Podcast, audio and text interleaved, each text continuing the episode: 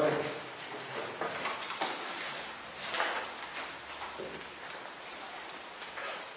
Io volevo fare una domanda. Sì. Dopo quest'ultima cosa che mi ha detto, cioè il pesce vive nell'acqua, ma e quindi si nutre dell'acqua, tutte le situazioni dell'acqua. Ma il pesce non vive due dimensioni. Noi in realtà dobbiamo vivere due dimensioni, quelle della terra e quella del cielo. E allora che differenza ci sarebbe tra le due? Però tu ricordi che, ecco perché appunto questa è una domanda interessante per dare lo spunto di andare poi a vedere tutti questi scritti, no? Perché adesso noi dando questo taglio magari abbiamo focalizzato l'attenzione su questo punto, ma tu ricordi che Gesù dice che nella vita della Divina Volontà il naturale e lo spirituale non è scisso più, cioè tutto diventa una cosa sola, perché il naturale si assorbe, no, non si assorbe, no, il naturale, il fatto che io adesso sto parlando di preghiera e sto pregando non diventa più una scissione, perché tra poco vado a mangiare, perché il cibo si innesta in questa dinamica, perché io dico a Gesù, vieni tu a mangiare in me, vieni tu a vivere in me questo atto, e quindi questo atto naturale diventa un atto che è divino in tutti i suoi effetti, quindi questa dimensione è interessantissima la domanda, perché effettivamente questo è, noi dobbiamo, perché questa era la creazione, cioè la creazione era l'uomo che fatto di una dimensione materiale e spirituale, però le due cose erano così fuse bene, così fuse alla perfezione, che questi altri non vivevano questa doppiezza che noi invece viviamo dopo del peccato originale. Quindi è chiaro che tutto questo richiede un passaggio in questa vita, no? Questo appunto è con l'allenarsi anche nella preghiera di questa vita, no? Che dire, perché il fatto che per esempio i santi anche hanno detto pregate incessantemente la Madonna, che adesso l'ultimo messaggio ci ha detto di diventare uomini e donne di preghiera, e proprio intendono questo, che il naturale, lo spirituale diventa una dimensione meravigliosa che si armonizza in una maniera stupenda, e quindi queste due dimensioni non entrano più in conflitto, e quindi non c'è più, diciamo, questo conflitto che noi viviamo proprio dovuto a seguito di questo. Prego. Certo. Certo, perché questo era lo scopo per cui noi siamo stati creati, perché tutti i nostri atti, portandoli nel divino, tutti si divinizzassero, ogni atto diventasse divino. Vi ricordate quel brano del 14 agosto, no? Quando del volume 11 o 12, mi sfugge, da rivedere un attimo poi, no? E quando Gesù entra nelle mani di Luisa e gli dice io sto filando le tue mani, e quando io inchiodavo i chiodi, e spiega perché lui ha voluto vivere. È interessantissima la domanda, perché hanno orizzonti bellissimi, perché ho voluto vivere 30 anni di vita nascosta, perché ho voluto fare tutti gli altri, non solo, perché se voi mi poteste dare solo quello che è spirituale, mi date così poco, noi vogliamo tutti i vostri atti naturali, io ho voluto fare tutti i vostri atti di cui nessuno può fare a meno, il fatto che voi dovete mangiare, dovete bere, dovete lavorare, dovete sorridere, piangere, sono tutti atti che io ho divinizzato proprio per questo. Io l'ho già divinizzato, perché il nostro atto è stato già divinizzato, quindi non è che noi dobbiamo fare chissà che cosa, noi dobbiamo prendere solo quell'atto che Gesù ha fatto per me, cioè dobbiamo soltanto porre l'attenzione, perché questo è l'altro aspetto bellissimo di questo dono della Divina Volontà, che lo vedo su di me, ma credo che anche a voi sfugge questo. È una vita molto semplice, troppo semplice, perciò ci sfugge, troppo semplice e semplicissima.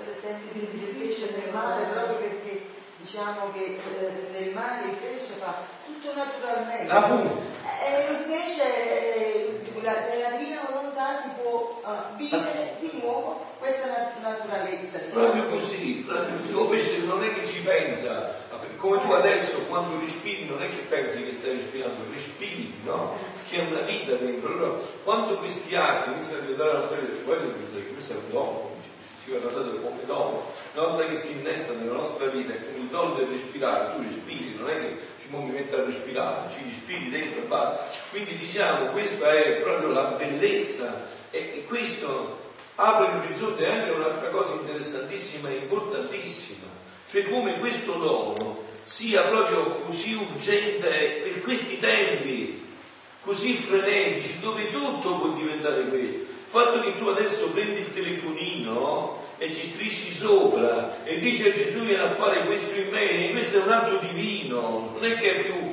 cioè il fatto che tu adesso stai cliccando sul computer e che dici a Gesù di fare questo in te, questo sta diventando un atto divino, cioè in un mondo come questo dove presi da tante cose magari, no? Invece tutto questo diventa un atto meraviglioso di preghiera. Appunto, anche in questa frenesia noi possiamo realizzare il progetto della divina volontà, anche in questa frenesia possiamo realizzare il progetto della divina volontà, perché come diceva, come per il pesce poi diventa naturale, se io inizio ad entrarci dentro questo mistero, no? E non so, sto facendo una ricerca, Gesù vieni tu a fare questa ricerca in me, tutto all'inizio che dici tu, ma questa è una ricerca che tu hai fatto, facciamola insieme, Gesù vieni tu a cercare questo in me, vengo a fare questo in me, mentre però tu stai facendo questo, quello è un atto divino, quindi questo atto ti viene sottratto nel momento in cui tu hai detto questo, hai dato l'autorizzazione alla Santissima Trinità, a Gesù, di sottratti questo atto viene sottratto, diventa suo e quell'atto diventa un beneficio in tutti i sensi, cioè raggiunge tutti gli uomini di tutti i tempi, tutte le anime del purgatorio, prego. Prende l'atto primo dal primo e quindi è consapevole che tutto quello che fa non è merito proprio, è merito di Dio, perché Dio vive la nostra vita, la nostra vita è sua. Questo è appunto l'atto primo, questo è il passaggio, cioè chi si stabilizza in questo è un atto primo, quindi viene tolta quella scissione, perché quella dimensione entra in questa dimensione, non si spacca più, non si crea più una schizofrenia tra diciamo l'attività e la contemplazione, tutto diventa questo vivendo in questa dimensione. Prego. Quindi tornando al Padre nostro, quando ci si sofferma, cioè non bisogna tra virgolette soffermarsi che sia fatta la tua volontà, perché crea distacco questo. Cioè, diciamo, quindi perciò riportarsi nel vivere appunto per i figli della divina volontà, appunto non c'è più, non si prega più quella preghiera come si pregava, appunto per dire guarda che questo sia fatto la tua volontà, per me significa che io non sono più uno schiavo che ti chiedo e tu mi dici, ma io sono tuo figlio, voglio vivere proprio in questo innesto perfetto della mia volontà con la tua, no? Sì.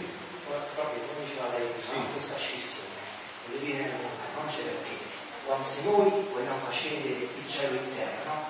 L'umana volontà deve salire in cielo, però prima che l'umana volontà salga in cielo si deve togliere tutto ciò che è umano, è puro, non è retto, che non è santo. Quindi quando io più atti e giri vado a fare, vado ad eclissare la mia umana volontà, e quindi questa scissione non c'è più, queste due luce non si chiamano più.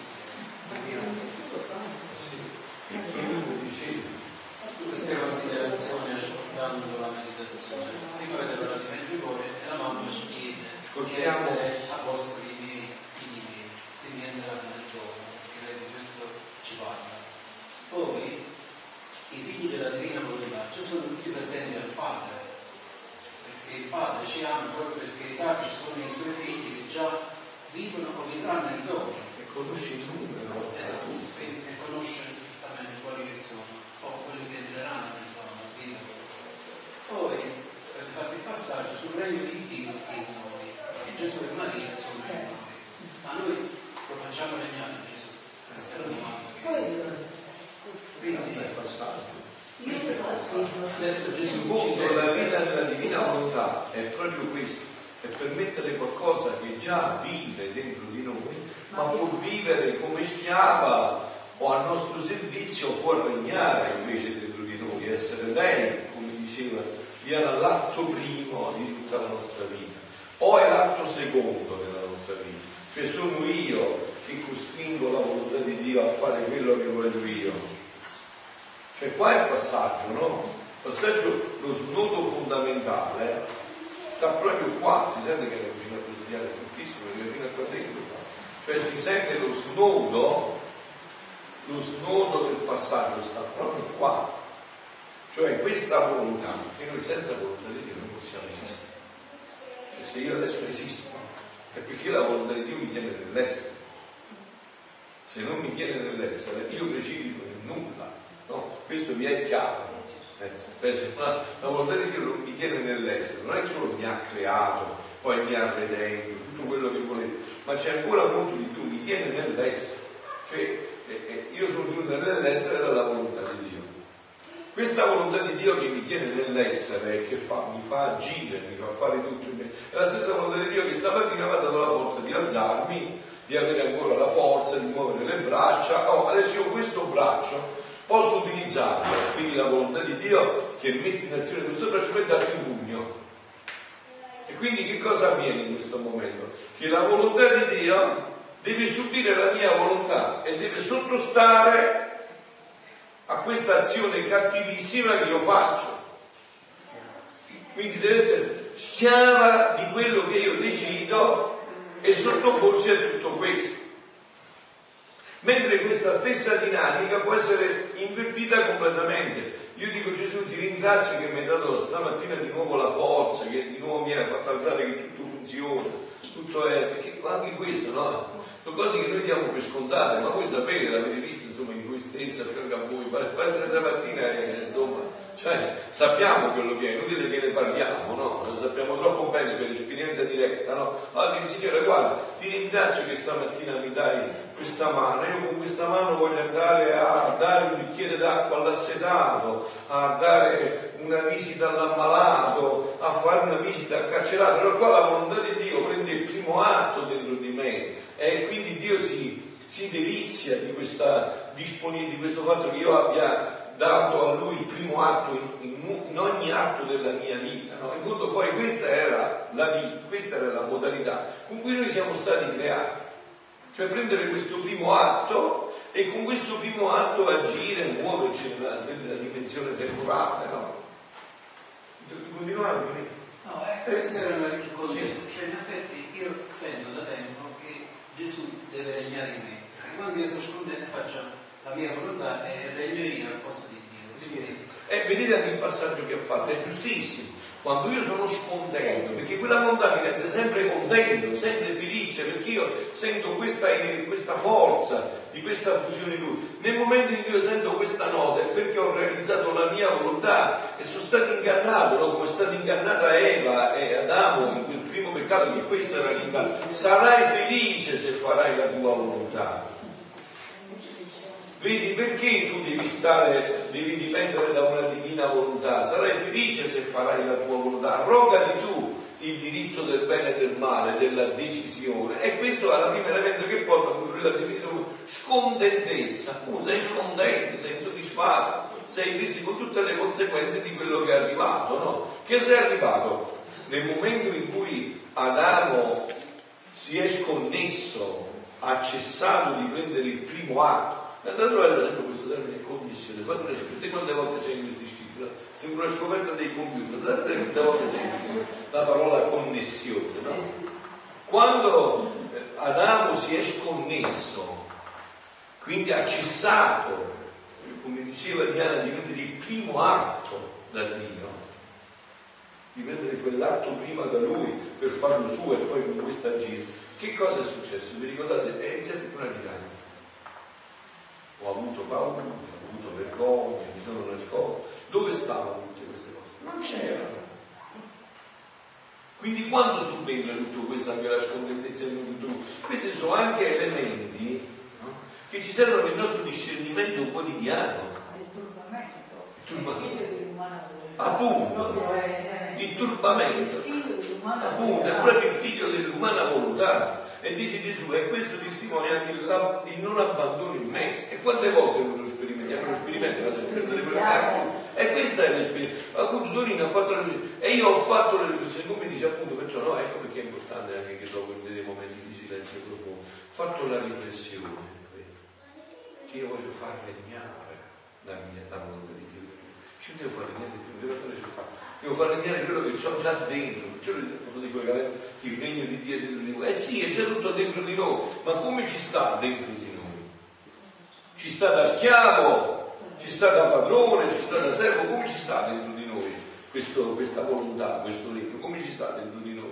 Cioè io posso asservire la volontà di Dio per raggiungere i miei scopi, o posso invece mettere la mia vita a disposizione della volontà di Dio e farla regnare. Il Signore regna, no? Che vi dettate quando andate per campo, sei fedele, ma è fedele della mia vita però, regna veramente negli atti della mia giornata. Una lotta continua.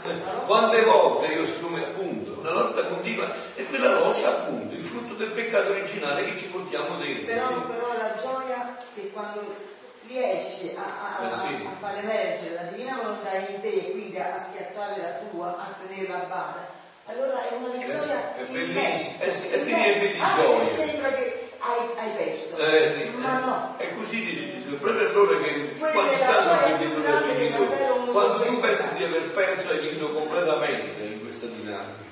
Per questo Gesù dice sempre a lui: se sii fedele e attenta, perché ci vuole tanta attenzione. Sì, è l'attenzione di appunto cercare in tutti gli atti, in tutti i movimenti, prendere il primo atto da questa divina volontà e farla regnare veramente tutta la vita. E così poi uno inizia a scoprire la gioia proprio, a prenderci gusto, a perdere. No? Sì. Svuotare la nostra volontà umana, renderci nulla, lasciarci vita.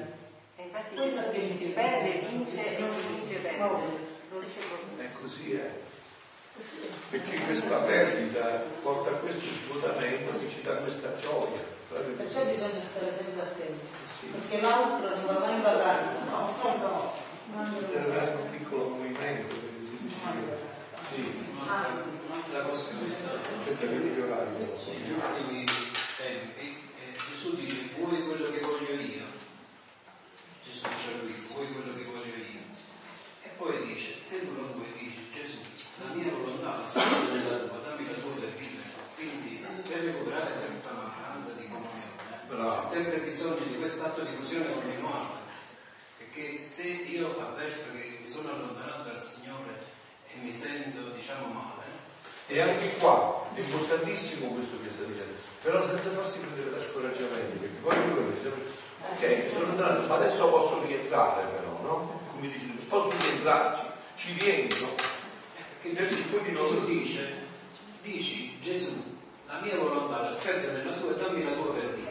E questo è il passaggio, perché se io sono scontento e mi arrangio con il suo conto, lui mi dà la sua volontà, io vivo con la sua volontà, con la mia. Fare il passaggio qua significa appunto funzionare sempre, di fare in modo che la volontà, che la divina volontà regni veramente nella nostra vita, che venga a regnare questo che ci sarà pienamente felici, pienamente realizzati. Più la facciamo regnare nella nostra vita, più diventa regno della nostra vita, meno la trattiamo come schiava della nostra vita, sottoponendola ai nostri desideri, ai nostri gusti, pensando che così saremo felici, perché questa è l'idea che Satana soffia per farci passare, che facendo la nostra volontà, soddisfacendo i nostri desideri, le nostre passioni, noi saremo felici. Invece è tutto il contrario, proprio è un inganno terribile. Invece proprio più assecondiamo le nostre passioni, la nostra volontà, tanto più ci rendiamo infelici. Ma poi effettivamente, come dice Gesù quando dice, e poi ti allarga anche la mente di come ti devi comportare, come ti devi porre, come ti devi affrontare. Perché che cosa dice Gesù? Quando più atti di umana volontà tu fai, più ti riempi di te, per meno vedi. Più atti di volontà divina fai, più ti riempi di luce, più penetri. E così è. E questa è la preghiera. Questa è la preghiera. Questa preghiera che ti allarga la luce, ti fa vedere la volontà e contemporaneamente ti dà la forza per mettere in atto quello che ti fa vedere. Poi un altro passaggio, aspettando alla Vergine Maria, il fioretto del giorno, e dice: mamma mia, ti amo, e tu ami, dammi un sorso di volontà di Dio all'anima mia. la Vergine Maria ci invita a fare 3 volte al giorno, però poi se diventa continuata, andare dalla mamma, dire dammi un goccio di volontà di Dio, quello Gesù dice, a goccio ti do la mia volontà. Questi sono tutti espedienti, sono tutte motivazioni che vengono dalla riflessione, dici come io posso, qual è la mia modalità, che non è che questa modalità sua che ha detto quella sera, però è il fondo che deve essere uguale, cioè questa ricerca dove lui dice, io trovo questa giaculatoria che mi può aiutare. Mamma mia, dammi un sostituto della volontà di Dio, dammi un sostituto della volontà di Dio. E se io questo lo ripeto, diventa una giaculatoria continua che mi mette ad attenzionare sempre di far regnare la volontà di Dio nella mia vita. Perché nel momento in cui io richiamo questo, che è darmi un sorso di volontà di Dio, che cosa sto chiedendo? Che la volontà di Dio regni nella mia vita. Quindi attenzione, cioè il fatto che io faccio questa giaculatoria mi pone l'attenzione. Voi sapete che le giaculatorie erano molto usate dai padri della Chiesa, no? Quindi poi ha letto il racconto di un pellegrino russo, no? Ma proprio questo, no? Lui trova la sua preghiera continua in questo: Gesù abbi pietà di me peccatore. Lo innesta nel respiro, quando, come si dice, ispira, quando inspira è quando inspira, Gesù abbi pietà di me peccatore. E questo diventa la sua preghiera continua, questo dire darmi un sorso di volontà divina diventa una preghiera continua che ti attenziona sempre più a mettere la volontà di Dio, la divina volontà, come volontà che regna nella tua vita e che ti fa prendere distanza da te, perché che fa questa te? Perché noi molte volte non attenzioniamo, perché siamo egocentrici, siamo rinnegati su noi stessi. E ogni volta che noi facciamo delle riflessioni su noi stessi, noi ci riempiamo di luce, è vero? Ma no, appunto, ci riempiamo di tenebre infinite.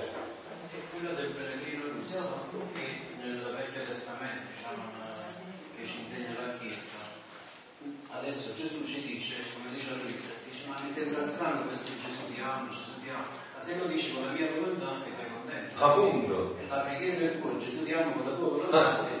Appunto. Quindi Gesù ti amo con la tua volontà. Un giorno ci dice Luisa, a proposito di questo, sta pregando dopo della Santa Comunione. Luisa dava molto tempo di preghiera dopo della Santa Comunione, faceva tutto. E questo finita? Sì. Perfetto. Allora prendiamo proprio questo riservato, visto che così rispettiamo. Quando Gesù dice Luisa dice, ma oggi sono cristiano, ma non ti preoccupare, tu dici Gesù vieni tu a fare questo ringraziamento e hai fatto il massimo del ringraziamento che puoi fare, non puoi superare più il ringraziamento della mia comunione in questo. Bene, ok, adesso mi resta solo di darvi una benedizione per questo momento di silenzio, per il cibo che prendete, tutto, E appunto mi piace questo ringraziamento e mi piace sempre di più che molti di voi approfondiscono e diventano veramente responsabili di seri gruppi di preghiera. Vieni Gesù, mi fondo in te e tu fondi in me, vieni divina volontà, vieni Gesù, vieni a realizzare tutto, a benedire questi figli, questo momento di silenzio, ti sento questo cibo che prenderanno, tutto sia nella divina volontà, tutto per di qui, tutto regni con il Padre, il Figlio e lo Spirito Santo. Amen.